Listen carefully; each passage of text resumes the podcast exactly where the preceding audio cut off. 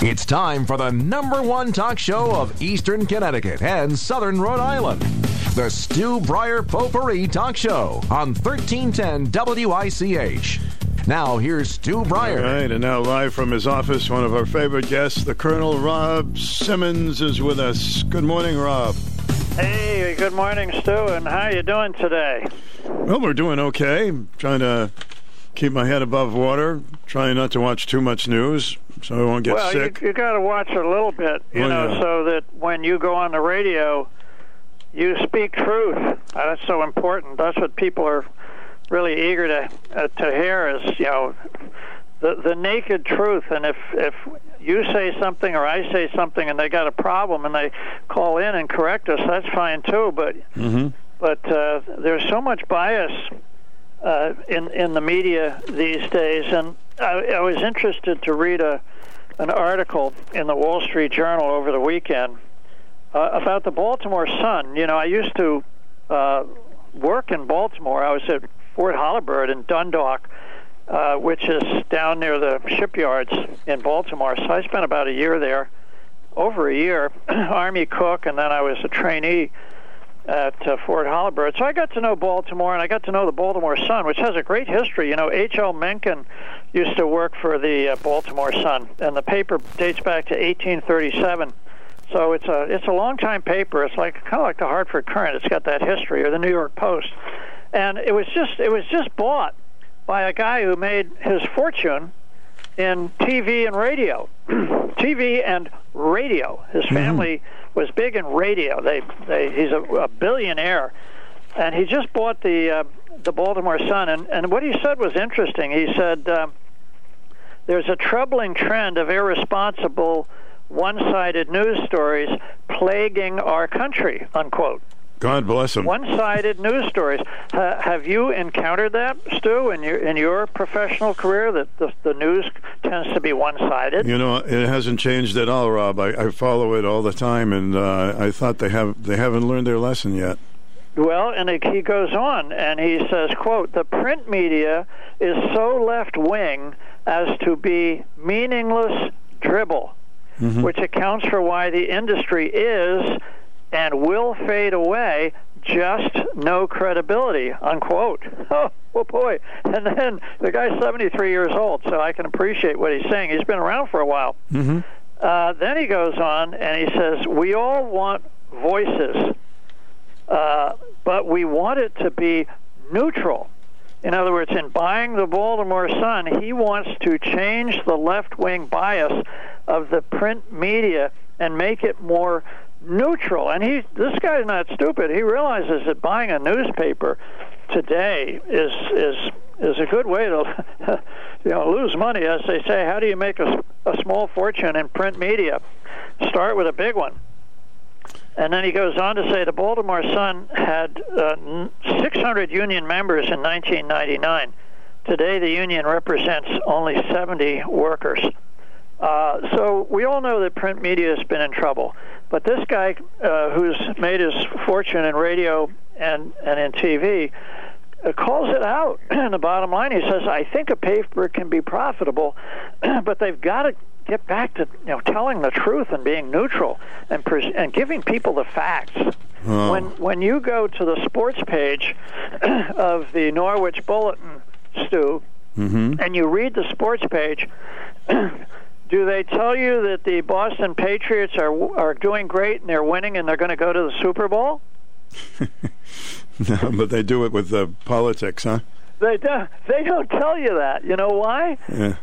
Because because the reader can watch the game.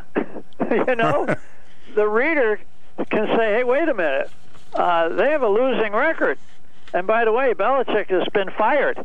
So you can't tell me that, that just because you like the New England Patriots, you can't tell me they're winning. They're going to have. They're having a winning season. They're going to the Super Bowl. That's a great not point. Happen. Great points you're making. Sure. And and here's the second point. When you go to the obituary page and you read that um, Rob Simmons, a right-wing Republican, has died and been buried, and and the world is a better place without him, and that's on the obituary page. But I'm still alive. Is that what happens? Well, well, maybe maybe somebody out there wants that to happen, but when you read the obituary page, I guarantee you, ninety-nine point nine percent of the of the deaths that are reported, the people are actually dead, and so and so when you read the page, you, you know you're getting the facts. But this guy, uh, this Wow. person who's who's uh, featured in the Wall Street Journal, David Smith, he's saying these print media people have to get back to being neutral and telling the truth, or they're dead, or they're finished, and that's what he's going to try to do with the Baltimore Sun. So that's kind of why I like your show, and I like you personally. Of course, I go on other radio shows because it gives people it gives people like me the opportunity to to comment about what's going on uh, in the world today. And if somebody disagrees with me, what are they going to do? This is They're going to wonderful. call in. I want to interview Right? that. I'd love to interview that guy that uh, bought the paper. I'd love to interview. Oh, interview he's him. he's a, a really seems like a really Yeah. uh, interesting guy. I mean, he's from Baltimore. He's a lifelong resident of Baltimore. He loves Baltimore. I'm sure he's very sad about you know what's happened to Baltimore because it's it's like a lot of our cities that are run you know 100% run by Democrats. It, it's declined as a city. It's declined. Uh, New York is in decline with crime and and uh, taxation and so on. And Chicago, these these great cities of America are, are in deep trouble. They become sanctuary cities, which means they they be they become centers of crime and corruption, which is. A, It- a it's so obvious. The papers that used to be the great papers for these cities have also gone into decline. The Hartford Courant, for example, sold their headquarters. They no longer have an office next to the Armory. I don't know where they Oh, my they, God, they yeah. print their paper, and I don't know where the people work. They don't have an editorial board anymore. They used to. They don't now. The New London Day just sold their building, a beautiful building uh, down there uh, in downtown New London, uh, which was a symbol of the greatness of the paper. But you know, the paper gets thinner and thinner. So, so there's there's a lot there's a lot of interesting things that are happening here for people like me who came from a newspaper family and are just watching watching how they how Well, they there, there are people that uh, really don't want to know the truth, um, and there are people that really are independent thinkers, and then there are people that um, it's always going to be one way. But open up your mind, and at least if you have a paper that's down the middle, then you can make your own mind up. So well, that's, that's a good thing. Exactly right, and and you know let's let's take a quick look at um, uh, what's happened in the in the Iowa caucus and the New Hampshire primary. Um, the Iowa caucus, a caucus is a, is a is a strange beast, and some states still do a caucus. There's not actually a vote that you can record, but the individuals caucus and come up with a candidate that they want to support. Well, it was pretty overwhelmingly in support of Donald Trump. If you like him, that's great. If you don't like him, that's too bad. But those are the facts. And Ron DeSantis uh, dropped out. He saw the the writing on the wall. He dropped out and he's gone. Uh, Nikki Haley said, "Well, I'm going to New Hampshire, and I'll have a better chance in New Hampshire." And when she came to New Hampshire, Donald Trump beat her by 11 points. But the way she treated it after the fact uh, seemed to me like she was celebrating a victory. She said, "Well, it was closer this year between him and me than it was with him." Uh, what four years ago that uh, that that I closed the gap, uh, and so I'm I'm I'm in the race and and I'm doing I'm I'm doing good. I, I don't think I believe that. Um, and so what you have to do then is you have to kind of drill down a little bit and see what is unusual about the New Hampshire primary. And what's unusual about the New Hampshire primary is it's an open primary. Okay? Mm-hmm. And what that means is that unaffiliated voters Can vote. can vote in the Republican primary, which is an open primary, and Democrats who switch parties, I don't know, 30, 60, 90 days before the primary, they can also vote in it. So what we what we learned by drilling down a little bit and talking to the pollsters and talking to some of the um, news media uh, folks uh, up there is that her source of support 70% of her support in New Hampshire were not registered Republicans. Mm-hmm. That Haley's support came uh, to a greater extent from Democrats and independents who plan to vote for Joe Biden in November, and not from Republicans. So, so her um, results, which look good initially on paper, uh, aren't that good when you consider that the remaining, most of the remaining primaries, not all of them, but most of the remaining primaries uh, here in the in the United States are going to be closed primaries, which means they're open only to Republicans, only to Republicans. And for her to say that Trump is on the ropes after winning only after winning by only 11 points. Oh, 11 points looks close. But then when you consider who could be voting for her, Democrats and, and unaffiliated or independent voters, then then her margin of defeat is much more mm-hmm. serious. But couldn't it have been uh, Rob, couldn't it have been independent voters or, who are fed up with Joe Biden, uh, want to have the opportunity, if they do want to cross the line and go over to the Republicans and they'd rather vote for Nikki Haley? They could. Uh, I mean, you know, we don't know we don't know the mind of all these individuals, but we knew we do know that an open primary makes it difficult. Uh, for example, I've always thought here in the state of Connecticut, where the Republican Party is a minority party, only about 25 percent of the registered voters are Republican. That if we had an open primary allowing the unaffiliated in, uh, we could come up with candidates with a better chance of winning in the general election. That's just, that's just what I believe because uh, the support I've always gotten uh, over the years in the general election is from unaffiliated as well as Republicans. Um, uh, the Republican base is, supports me, but the hard right Republican Party call me names, and they they don't like me. They they they either don't vote or they mm-hmm. vote for some third party person. Uh, but the unaffiliated, who tend to support moderates, whether they're Republicans or Democrats, the unaffiliated uh, supports me. But if the unaffiliated is not allowed to vote in the primary, only the Republicans, then the hard right play a larger role and, and maybe endorse a candidate that appeals to them but can't win the general election. Okay, Rob, let me ask you this about Nikki Haley. I mean, she's she gets uh, beat up pretty good in the press and um, a lot of yeah. the talk shows and whatever. But doesn't she have a wonderful resume? Isn't she uh, somebody she who does. could make a good president? She, she, does. I I personally think she's a great candidate and and uh, a great person. Um, uh, you know, she's uh, a very successful woman. She's a woman some say of color because she's an Indian American. Uh, she has been the governor of her state. She's been an ambassador to the UN. So she she not only knows how to govern, how to manage a state, although she has her enemies in her own state. Uh, some of the right wingers don't like her for taking down the Confederate flag. I I think that was an act of courage. But in any event, uh, she's been exposed to foreign policy issues by serving in the UN. Uh, she was she was not a a wet noodle in the UN. She was tough. She stood up to China. She stood up for Israel. she she was a good ambassador for Donald Trump's policies uh, in the UN. And and so you know these are these are good good solid uh, characteristics.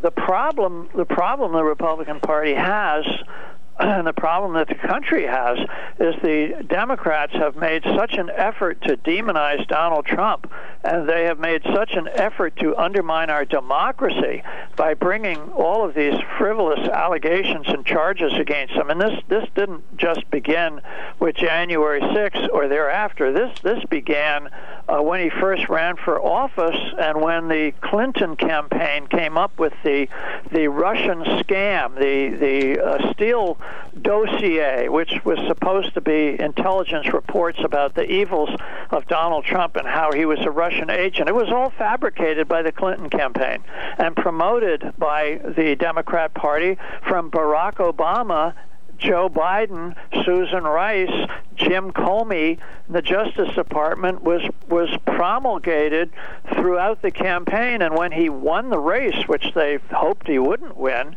they continued it with the Mueller report and a whole series of impeachments and other uh, actions designed to to mm-hmm. um, destroy. Him. No, you you and I you and I know you and I know that uh, Rob, but the like an unfair fight, and they always support the underdog. And he he has become an underdog figure, which makes him more popular. Absolutely, some of the tactics have uh, boosted him. I mean, that it's pretty obvious.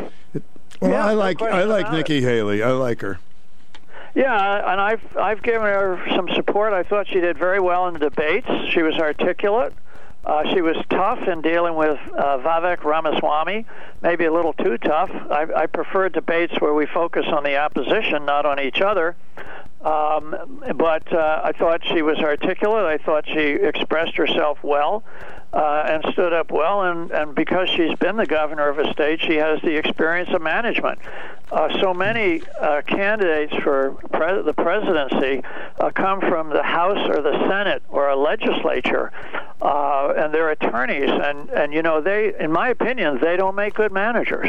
So let me ask you this, uh, let me Rob. Let me ask you this. Eisenhower was a great president, a, a great manager. I didn't think so much of Richard Nixon. He wasn't bad, but he wasn't that good. He certainly knew foreign policy.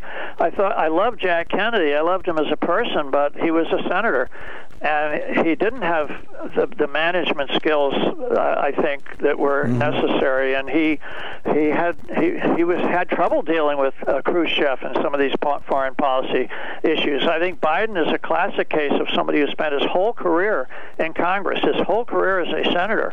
I think he's been a, a disaster as a president because he doesn't know how to manage things. So, Rob, let me ask you this question because I want to get a phone call in here for you. Rob Simmons is with us, uh, one of our favorite guests, and that is. So, do you think Nikki Haley is wrong for staying the course and hanging with that? No, I, I don't. I, I don't. I don't think she has a chance of winning at this stage of the game. And people say, "Well, she should get out." Um, and and my answer to that is, well, why?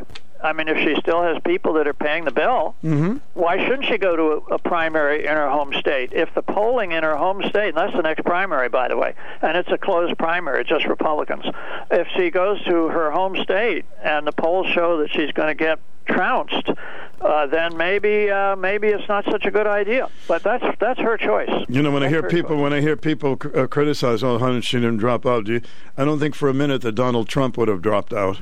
No, and he and he hasn't. I mean, they've got lawsuits and all this other frivolous BS. They're trying to take him off the ballot in Colorado and Maine and elsewhere. They got all this this nasty uh, garbage uh, that they're they're throwing at him. But he's from New York City. He's a, he in New York City. You you know you you'd learn how to fight to survive. I mean, my family came.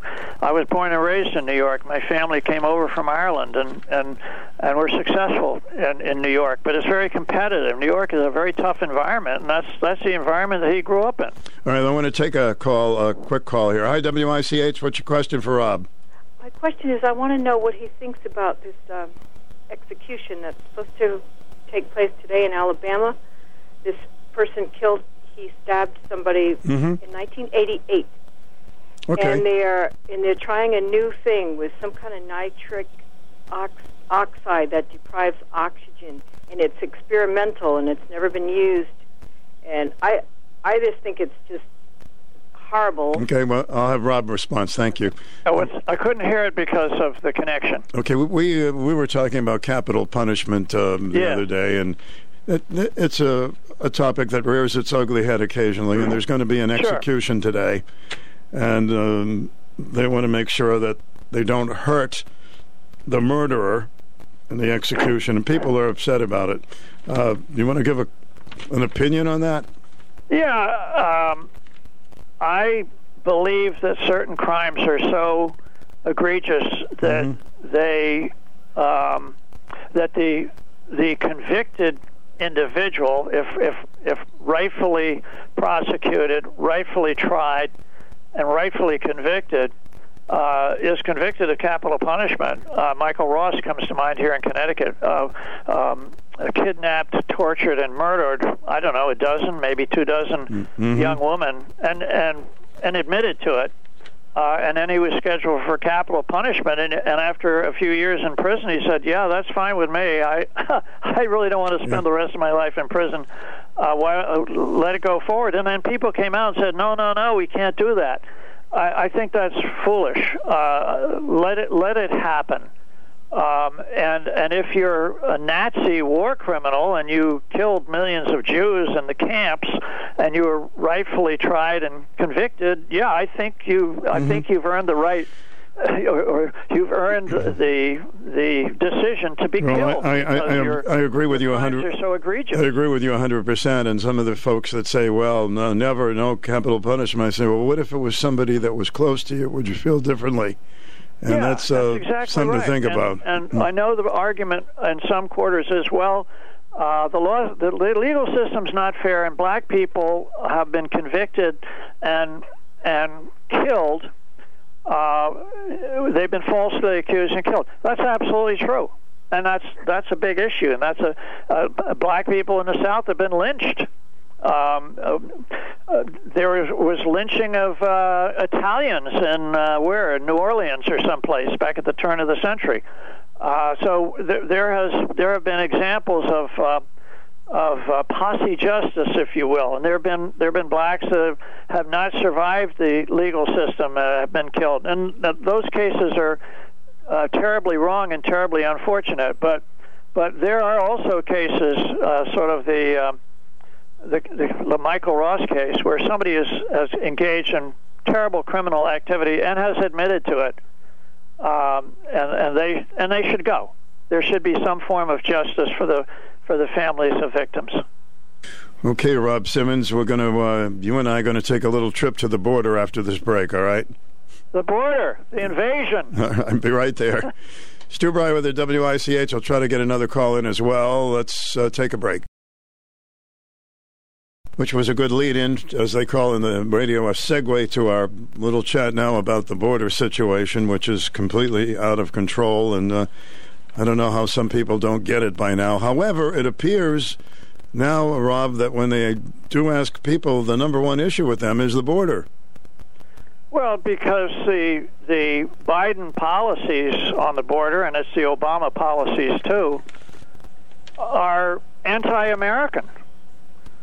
There, this situation at the border was created largely as a part of the public policy initiatives currently of the Biden administration because he reversed every executive order uh, that was in place during the Trump administration uh, and has purposely opened the border uh, to this invasion of illegal aliens, some of whom are from countries that are hostile to us, and most of whom are military age young men. And they're not political prisoners in the traditional sense. They're not people that have been uh, um, badly treated by their native country. It doesn't appear. It appears to be people that uh, their native country is allowing to leave the native country to go to Central and South America and to engage in the in the invasion.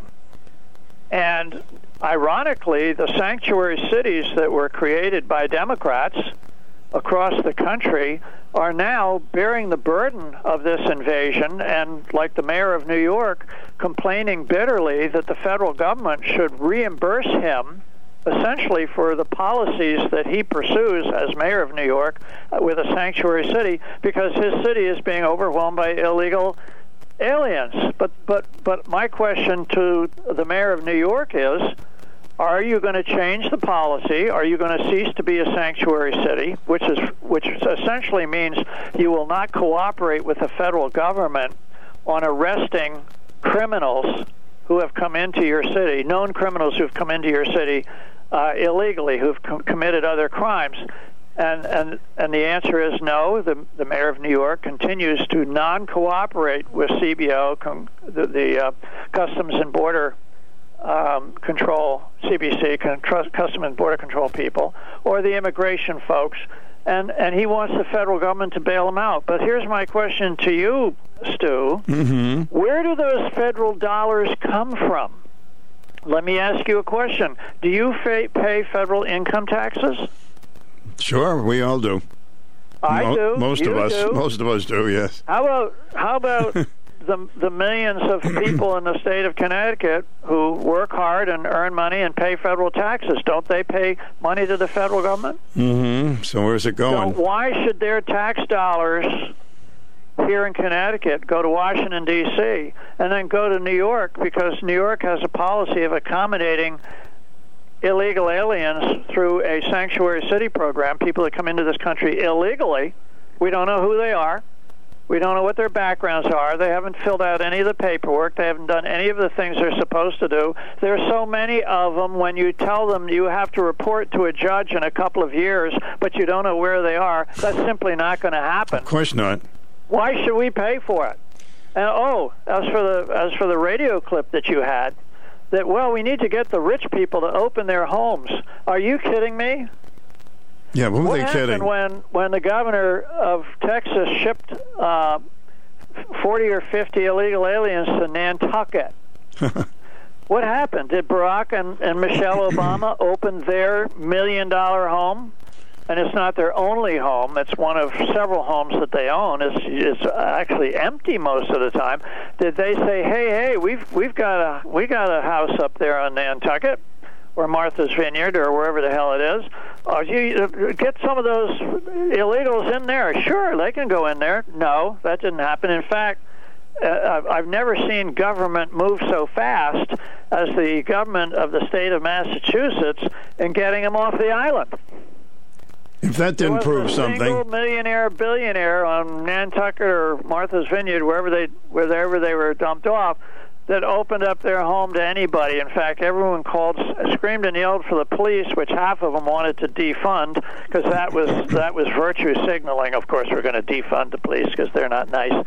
Uh, but now we want the police to get these people these people out of here. So you think uh, you think in North Shore. Um, uh, Chicago, where all the wealthy people live, they're going to open their mansions or maybe even their uh, their guest houses on their palatial estates to illegal aliens. Not going to happen. Where are they going to end up? They're going to end up in the poor neighborhoods, and they're kids are going to end up in the poor schools, uh, and they're going to be um, massive groups of people going into the health clinics in the poor neighborhoods and then crime is going more crime is going to come to the poor neighborhoods. You're going to get gang violence in the poor neighborhoods. The people who are going to suffer from this are the poor many of whom are here illegally. They're going to suffer. Well- this, this is outrageous behavior. And you know they tell they tell a a joke about it. It's really not funny anymore. But you know, we're we're we're big on the Coast Guard here in Connecticut, and they tell a story about a Coast Guard cutter uh, off the coast of Southern California stopping a a boat that had a half a dozen illegal uh, aliens in it, and the Coast Guard cutter pulled over and said, "You know, what what what are you doing here, and where are you going?" They said, "Well, we're from Mexico, and we're going to San Diego."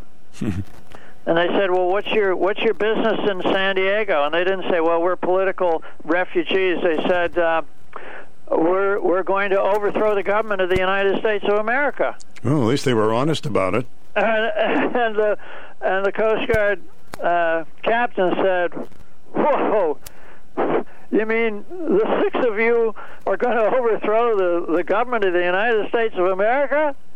And they said, No, we're going to join the 20 million that are already there. Rob, I wish everybody knew. I mean, if you watch, I mean, like W, uh, what's the the big uh, liberal station? You're never going to know this stuff. You know, it's it's amazing. they Uh, don't know how many people are here, and they don't know who they are. We we have a we have a, a war in the Middle East between Israel and everybody else. Iran's proxies, uh, people in uh, pretending uh, to be civilians, going out and slaughtering innocent uh, Israelis in their kibbutzes or at their their band festivals or wherever. We have this going on, and we have Hamas and Hezbollah and the Houthis and others and Iran chanting "Death to Israel, death, death to America," and yet folks from from those countries that are chanting death to America are coming in this country. Listen, I want to take this phone call and about uh, I want to pursue the. Hundreds, you know, thou- tens of thousands of, of young Chinese men are coming to this country. I want to pursue where that. I want to pursue that. Along with China. Let me take this call. We'll pursue that more with Israel. Hi, WICH. Thanks for holding. Hey, Stu, I want to see if you and uh, Rob Simmons and, and all the other listeners on this radio station uh, has the same opinion as I do, but I don't see it in Nikki Haley, okay? You know, where she has the gumption, okay? I want a politician who's going to sound like a fighter, okay, with the words and, and strength in their voice, okay? She sounds more like a uh, chocolate chip cookie baking mom, okay? I don't want that. How is she going to uh, deal with foreign affairs, okay, with maybe North Korea or South Korea or anybody else, okay, out there with like, oh well, you know, it's you know this and that, blah blah blah. It's like, come on, if you're gonna sound, if you're gonna be a president, sound like a darn president. All right, Uh, thanks. it's, it's just like Bob uh, Stefanowski, okay, when he was uh, running against Lamont. It was the same thing with him and his voice, his low tone voice. It's like if you're going to be a fighter, then sound like a damn fighter because you know, you know, sound like you're really mad. This is a political war that we're dealing with, okay, and we're fighting through. You know, sound like a darn leader, okay? They don't have my, you know, my vote if they're going to sound like a wimp. All right, thank you, thank you, sir. See, I, I don't look at Nikki Haley that way. I, I look at her as a fighter, but um, this well, gentleman she, doesn't. she is. Uh, I, I hear. it- I, I hear what he's saying, Mm-hmm. and um, as somebody who spent over 30 years in the military, four years in a war zone, Vietnam, but somebody also who was with the CIA during the Cold War, uh, there are different ways of fighting, and there there are different styles of fighting, and um, so as a woman who uh, has been successful in politics, as she says, never lost a race. I mean, I've lost several myself, so You shouldn't have. so far she's doing better than I am. Mm-hmm. Uh, but she has a way of going about it that is uh, perhaps a, a very different style from Donald Trump. Well, No everybody has that. everybody has a different style. Everyone has a different style from Donald Trump. Uh, the fact that she was in the UN as, as ambassador for at least a year, I think it was a year and a half, maybe longer, means that she has been exposed to that part of the world. Uh, and but of course, fighting in the UN is basically fighting with words. Uh, it's it's not engaging as Trump did with ISIS and and as Trump did with Iran and killing the head of of the Iranian uh, special guard uh, in Baghdad. I mean, that was No. pretty gutsy. He did some to do. wonderful things. I, I, I realize that. He Pretty gutsy thing to do. So it's a it's a different style, but but I understand what the caller is saying, Okay. and and that probably is why people are voting for Donald Trump uh, over Nikki and over Ron DeSantis because they feel that he can push. They feel that he would never have allowed the retreat in Afghanistan. Uh, I think they feel that he would never take bribes from China or Russia or Ukraine, which the Biden family has obviously done. They've obviously sold the office of vice president and president to foreign countries who are not necessarily. And we'll, ne- we'll never know. Ukraine, We'll never. Ukraine We'll never know. Zelensky. We'll never know if he was in Uh, office. you If we would have gone to Ukraine, we never would have known. Uh, Trump did the Abraham Accords in the Middle East, Mm-hmm. which was historic, and the uh, Arab countries surrounding Israel actually agreed to sign uh, economic, uh, social, and political agreements to get along better. The Abraham Accords were unprecedented. Uh, Trump moved the embassy from Tel Aviv to Jerusalem, which was a huge decision that every president um, since Eisenhower promised to do it, but none of them did it. But he did it, and every every uh, person who said no, they weren't going to do it, said, "Well, it's going to create a huge disruption in the Middle East." When Trump did it, nobody said a thing. And when I went to Israel last year and visited in the new embassy with the DCM, Deputy Chief of Mission, I said, What negative impacts have you experienced by moving the embassy to uh, Jerusalem? And she said, None. In fact, everything works better because when we were in Tel Aviv and we needed to come to talk to the Israeli leadership or or other embassies that are located here, we had to to get in a car and travel, and now we don't have to do that as much. It's amazing the talking heads. well. The, the talking heads, Rob. Trump did a, a bunch of gutsy things, uh, which I think the individual is referring. You know, to. it's it's ironic because uh, it's ironic because uh, the, you know the media call him an anti-Semite. Anti-Semite. He was the best supporter Israel ever had. So it's Yes, just his, uh, remarkable. his, his wonderful favorite daughter married somebody who happened to be Jewish. Yeah. So how stupid are some of the rhetoric that No, we it's get? just it's just BS. Yeah. Y- you know, and and people buy into it unfortunately because they don't take the time to to look at the facts. I will get this call in. Hi, WICH. What's your question for Rob? Yeah, actually, uh, I- uh, hi, Rob. Two I need a question. to you. The first one is uh, uh, under current federal law, Biden and his administration is breaking breaking the law on, on the border by letting these people in. I want to know question one: Why have the Republicans in Congress have not started impeachment uh, processes against the president for for Mm-hmm. uh, uh, violating a law that's already on the books? My second question is: What do you think about the two Supreme Court justices Barrett and Roberts, who overruled Texas and trying to protect their border? From what the uh, uh, Biden administration is doing. Thank Right, you. Good question. Thank you. Thanks for the call. Both uh, good questions. With regard to the first question, why haven't they begun impeachment proceedings? Uh, actually, they they have.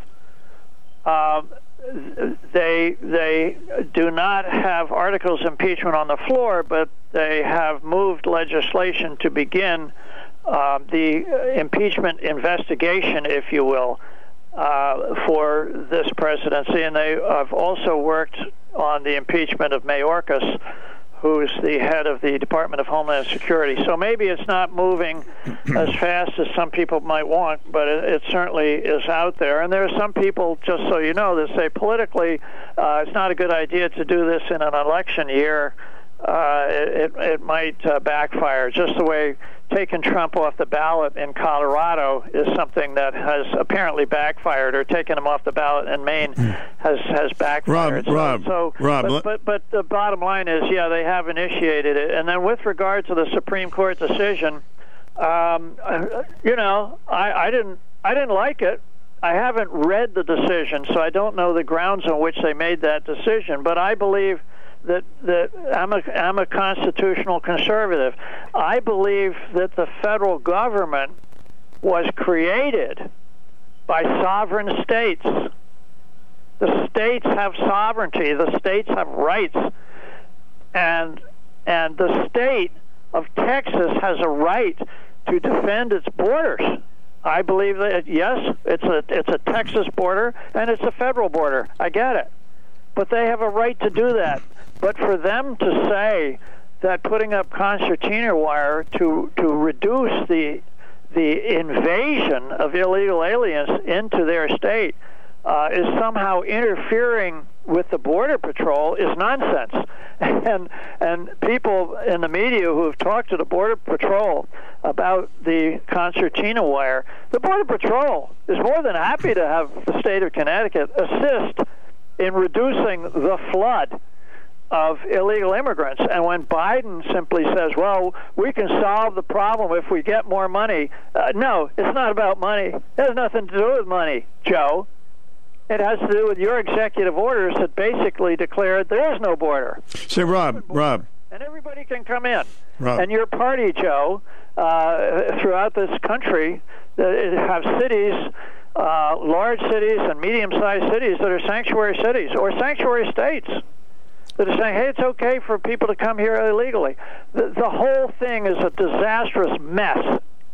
And only now are people beginning to realize we can't have thousands and thousands of illegals sleeping in our airports as we as we try to travel around, or sleeping in our train stations, or sleeping in our um, facilities that were originally set aside for veterans. hey, Rob, before I take a break, Giving millions and millions of dollars to illegals who should not be here, when in fact we have a homeless population already. okay, Rob, before And we I, have veterans already that are homeless that aren't being cared Rob, for. Rob, before we uh, take a break, um, Mayorkas, why are they trying to impeach him when he gets his he gets his uh, rules and uh, from the president. I mean, it's why were because they? because his repeated testimony before the I House mean, he's Senate lying. essentially is a lie. Of course, he's lied through his He's a liar, whatever. Yeah.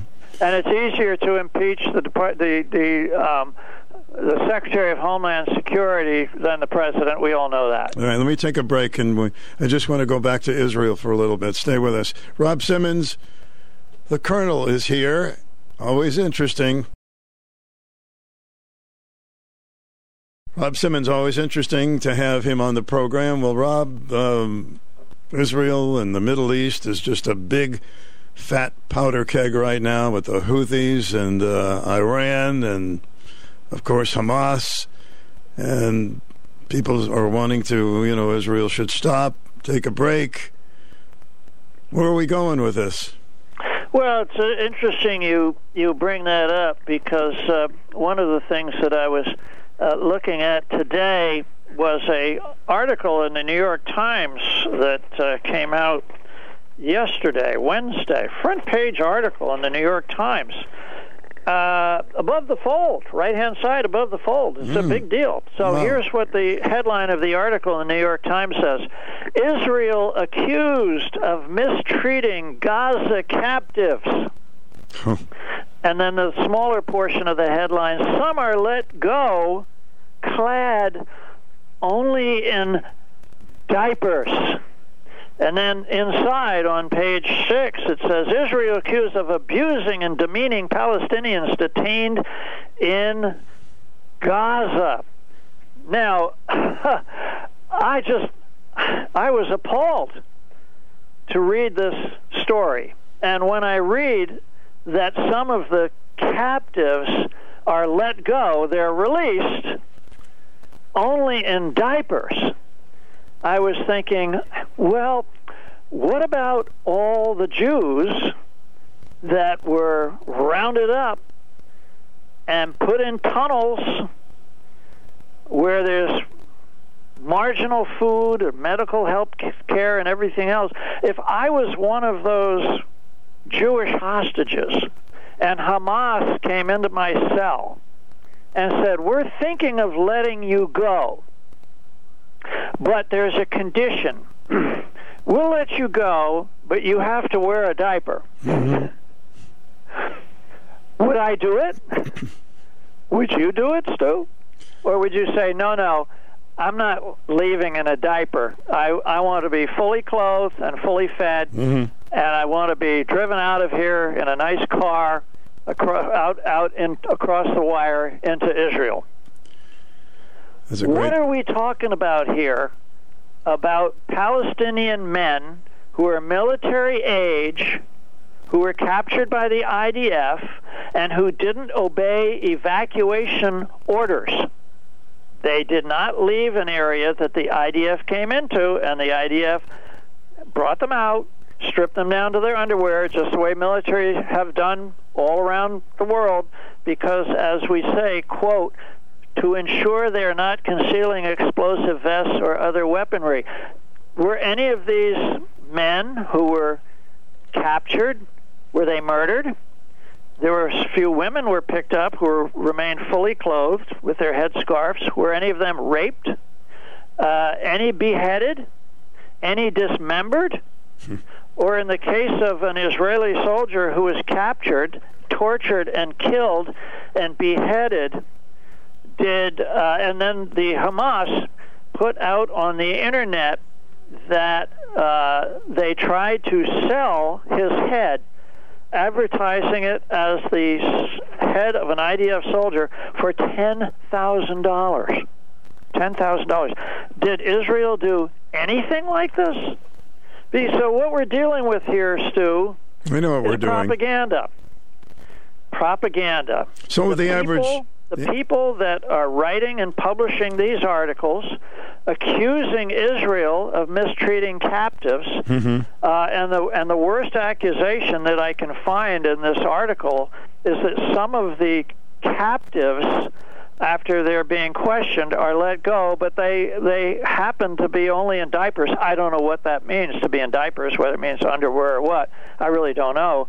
But if if that's as bad as it gets, when you consider what Hamas did to the Jewish families in the kibbutzes and at the rock festivals that were raped, murdered, dismembered, their nude bodies dragged around and and displayed on the back of a pickup truck.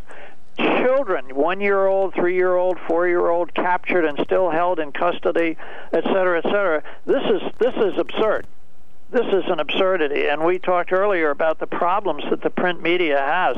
When I see the New York Times, which is supposed to be the paper of record for the United States of America, publishing this kind of uh, propaganda on the front page, I think it's really distressing. And I think it's very distressing that that my uh, alma mater, I have a graduate degree from the Kennedy School at Harvard uh, continues to accommodate the anti-Semitism on campus, which I consider a disgrace. Uh, and that when I write to the dean of of the Kennedy School at Harvard, Harvard, and say. Uh, you are supposed to be training the future leaders of America. What are you doing from a leadership standpoint to engage in the debate of this anti Semitism on campus, and I can't get a reasonable answer for more than 60, 75 days after I send in my letter uh, this is this is a very disturbing situation for us to, to be dealing with. This this is gross, rampant anti-Semitism here in the United States of America. It's disgraceful. It should be condemned, and people should should speak out against it. And when the when a major newspaper essentially does a propaganda piece on behalf of Hamas, as the New York Times did yesterday. Mm-hmm. Uh, people not, need to speak. They need to go on radio. They need to write letters to the editor. Um, they need to speak out. And if you're a Harvard graduate and you haven't written to Harvard yet, or a Stanford graduate, or Yale graduate, or Penn graduate, or an MIT graduate, and you haven't written in to express your disgust over what is going on on these campuses, then that's a sad situation. Now, people see this article in the in the Times that are uneducated. They're going to go, "Oh, those Israelis, those, those, Jews, those Israelis." Can you believe they, they they let somebody go in diapers? Yeah, um, oh, that's, that's horrible. That's, that's, a war crime. That's if you don't have knowledge. Yeah, that's if you're not educated, you don't have knowledge, and that's what you will go with. If you're a young man in Gaza and you get the leaflet drop and you get the internet drop and you get the warning, get out of this area, we're coming in, and you decide you're not going to leave, and you're holed up in a house or apartment building or hospital, because of course Hamas uses hospitals for cover, uh, and and they surround you and you come out. You're you're not going to come out fully clothed. You come out, you get down on your knees, you put your hands behind your back, and yeah, you might have a suicide vest on. So, so you can go to the Holy Land with 72 virgins and take some uh, Jewish soldiers with you. So yeah, you strip them down. Not unusual. Talk to anybody who's been to a war and had to do deal with civilian fighters like the Viet Cong. That's what you have to do. You have to be careful, or you'll end up dead. So, if there's anything positive about this whole thing, is we're finally, finally, people are starting to understand what is going on in our colleges because this has been going on for decades and decades and decades. And there's been a yeah, couple it, of yes, wake up calls. And, and two college presidents have resigned. That's just two. Nobody resigned at Stanford. Nobody resigned at at uh, Yale. Nobody resigned at uh, MIT. Uh, two of the three that testified are gone now. But in the case of Claudine Gay, the president of of uh, of Harvard, she's been hired back as a full professor at a salary of nine hundred thousand yeah, dollars right. a year. That's right. And in addition to the problem of anti-Semitism, which uh, essentially she tolerated on the campus, if not promoted, but at least tolerated, and I think she played some role in, in promoting it as well. but okay, she tolerated it. In in her particular case, she also plagiarized her PhD thesis and plagiarized her publications, and that's been proven if you were a student at Harvard, and I, I was a student at Harvard, and I plagiarized on the papers that I submitted to earn my academic degree, I would be thrown out. I would be thrown out if I didn't properly document the sources in my papers. And I wrote a bunch of papers when I was there, and I have I still have some of them. Uh, I wrote a bunch of papers, but but you would be expelled that that would happen. And when I taught at UConn and Yale, uh, when I taught at Yale ten years, students that plagiarized in their in their academic work were subject to expulsion. Uh, in in the case of UConn, they've got about a ten page uh, online document that explains the punishments, and they and they say you are subject to administrative discipline, whatever that means. I mean, UConn is kind of like it's, it's like the government. It's kind of hard to figure out what they would do.